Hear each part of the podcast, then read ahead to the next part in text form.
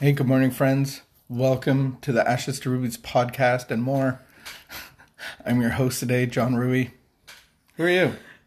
And I'm Vicky. Vicky. You know, you know what I want to proclaim, state is that I do have a smoker, a, a wood pellet grill smoker. It, it's a, it was a gift, beautiful gift, and um, I underestimated the bird, the bird of the chicken, the chicken bird, and we did a smoked chicken on the uh, smoker for Father's Day, and it was a great present for uh, my father. I hope.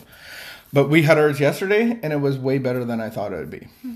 Do you agree? Do you concur? I, I thought it was very good. What's the best thing good. that I've made on the smoker thus far? Partial to ribs. Ribs. yeah. In case you're wondering, this is not a cooking channel. We're not going to do a live stream about cooking or smoking. This is a amateur podcast on life in recovery. Life in recovery, codependency, and substance abuse. We are both professionals at both of those things.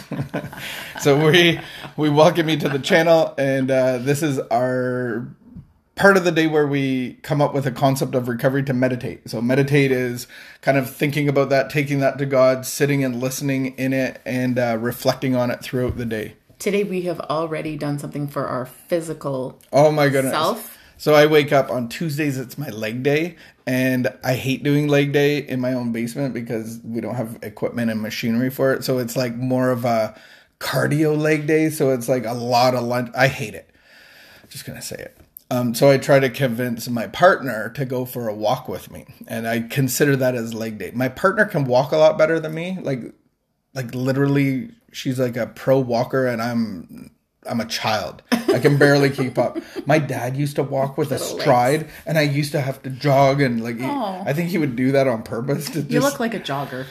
I'm not. I don't look like a jogger. I look like a football player, or uh, yeah. I don't know. A washed up football player. the, the garbage the, the garbage dumpster beside the football field. Anyway, um, so we did our physical health yeah, I, I huffed and puffed We beside you for forty five minutes. check in with each other. We did a We do our morning, Our morning- devotional together. devotional together. And then this is Invite God into our day, the Spirit of God. yeah. And then this is our Couples, Couples uh, couples meditation. There we go. There's your summary, and um, thank you for joining us wherever you are. Let's hit it. So our reading today is Today I Am Free. This brought me to the good, healthy realization that there were plenty of situations left in the world over which I had no personal power. That if I was so ready to admit that to be the that if I was so ready to admit that to be the case with alcohol, so I must make the same admission with respect so, to much else. I would have to be still and know that he, not I, was God. If I was ready to admit that with alcohol, it's got to be the same with other stuff. Um, that's from as Bill sees it. I am learning to practice acceptance in all circumstances of my life so that I may enjoy peace of mind. At one time, life was a constant battle because I felt I had to go through each day fighting myself and everyone else. Eventually, this became a losing battle. I ended up getting drunk and crying over my misery. When I began to let go and let God take over my life, I began to have peace of mind. Today, I am free. I do not have to fight anybody or anything anymore. That's what came up to mind. Is like, so then what is addiction? Addiction is enslavement. Addiction is um, being being controlled and told what to do on a daily basis. But what's behind it is the slave driver of fear. So I'm disconnected from God. I have a spiritual restlessness, irritability, discontentedness, and alcohol actually soothes that. And then I'm trapped into that. And so there's a battle for my life. And so one of the promises of recovery, there's a lot of promises of recovery that actually alcohol gives me. There's a lot of them. But alcohol never gave me the promise of I will cease fighting everything and everyone. There's a lot of promises of recovery that alcohol gives you. Yeah. There's a lot of promises that alcohol no, gives but what kind of promise of recovery does that I'll have you? ease and comfort, that I'll have peace and joy, that I will have. Oh, so you just mean purpose. promises? Like Yeah, yeah. alcohol promises you a lot of stuff. Alcohol, Alcohol- does not promise you recovery. Al- no, no, no. Okay. Recovery has promises, Yes. but so does alcohol. And alcohol meets a lot of the recovery promises. Um, that I'll have purpose, Mm. That I'll have meaning. Short term basis. well, until it, stabs you in the the back. The promise, yeah, until it tries to stab you in the back 15 or 10 years later, whatever the, the career of alcohol is in your life. when I could relate to this, and I was talking about this with one of my little little group of friends that My little, a group of friends that we went through the work together and we were talking about how I'm always I can look for something to get upset about. Like so for me, I'm seeking emotional sobriety. So you know, sobriety from alcohol or substances, that wasn't an issue for me. I was like, oh, this is a problem. I guess I won't do it anymore. But when I have like problem in relationships or I have a problem inside myself that I get really worked up by stuff, you know, and you might not necessarily know, but I get really worked up by stuff. I get really upset. Like I'm not okay if if we're not okay.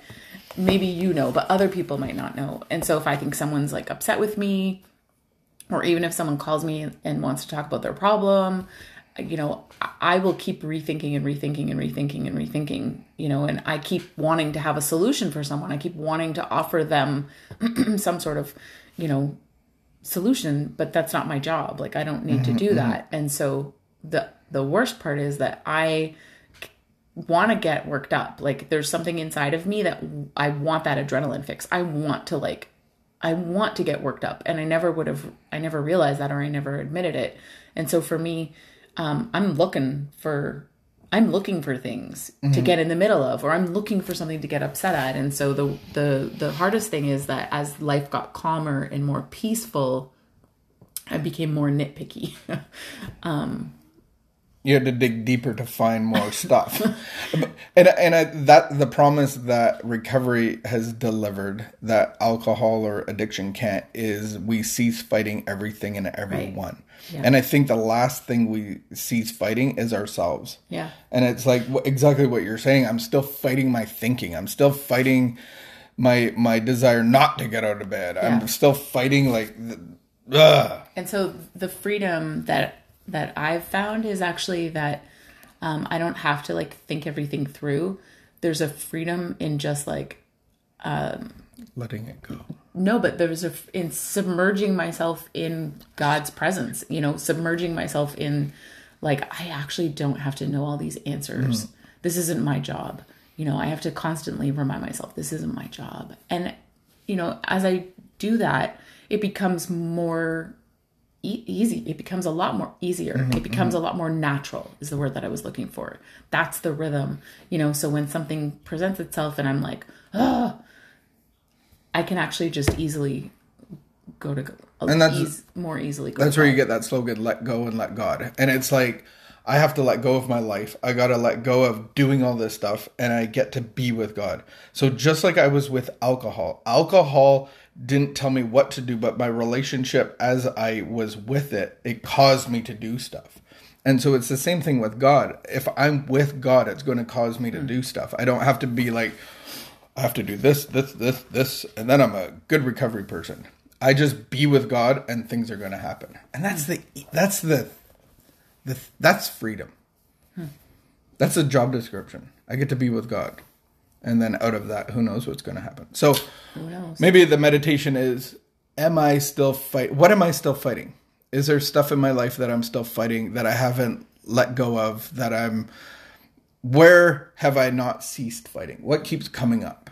Um, those are good meditation points today. I will meditate on that today. Amen. Thank you for joining us.